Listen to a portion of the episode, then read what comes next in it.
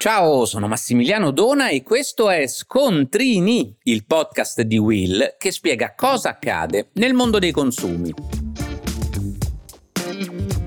Oggi torniamo a parlare di call center molesti perché la data del 27 luglio potrebbe davvero avere un significato storico in questa battaglia. Entra in vigore infatti l'attesissima riforma del registro pubblico delle opposizioni che dovrebbe liberarci dalle chiamate a fini promozionali da parte degli operatori di telemarketing. Ed era quanto mai necessario intervenire perché seppur istituito da oltre un decennio il registro pubblico delle opposizioni aveva fallito la sua missione.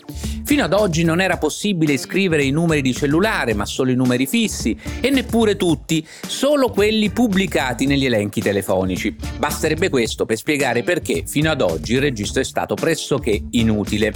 Da parte nostra con consumatori.it abbiamo scatenato una guerra senza quartiere e anche se ci sono voluti quattro anni per dare attuazione alla riforma, adesso finalmente ci siamo, quindi è il momento di dare qualche istruzione pratica. Come iscrivere il nostro numero al registro? Abbiamo diverse modalità. Possiamo farlo direttamente sul sito www.registrodelleopposizioni.it oppure via email scaricando l'apposito form o per telefono chiamando il numero verde 800 957 766 per le utenze fisse e il numero 06 42 98 64 11 per i cellulari. Dovremo attendere però 15 giorni perché l'iscrizione produca il suo effetto effetto e quindi per bloccare le chiamate indesiderate. È infatti di due settimane la cadenza con la quale le società di teleselling devono consultare il registro proprio per eliminare dalle liste i numeri che hanno dichiarato di opporsi alle chiamate promozionali.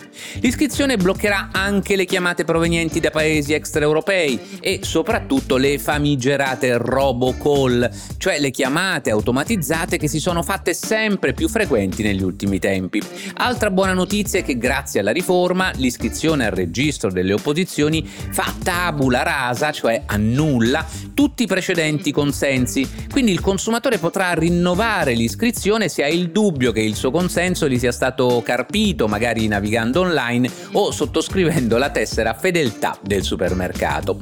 Un bel salto di qualità, ne avevo già parlato in un vecchio episodio di Scontrini, che dovrebbe garantirci non solo dal quotidiano stillicidio di chiamate promozionali, ma anche dal consenso conseguente rischio di attivazioni non richieste. Con un'unica incognita, il nuovo registro delle opposizioni fermerà i call center autorizzati, che sono la maggior parte, ma qualche chiamata molesta potrebbe ancora arrivare da operatori abusivi. Comunque, ormai siamo alla resa dei conti e nelle prossime settimane capiremo meglio. Personalmente sono ottimista. Il numero delle chiamate calerà drasticamente e sarà più facile individuare le chiamate illegali, che consiglio consiglio di segnalare al garante privacy visto che la riforma ha innalzato anche in modo significativo le sanzioni per chi opera scorrettamente. E voi lo sapevate?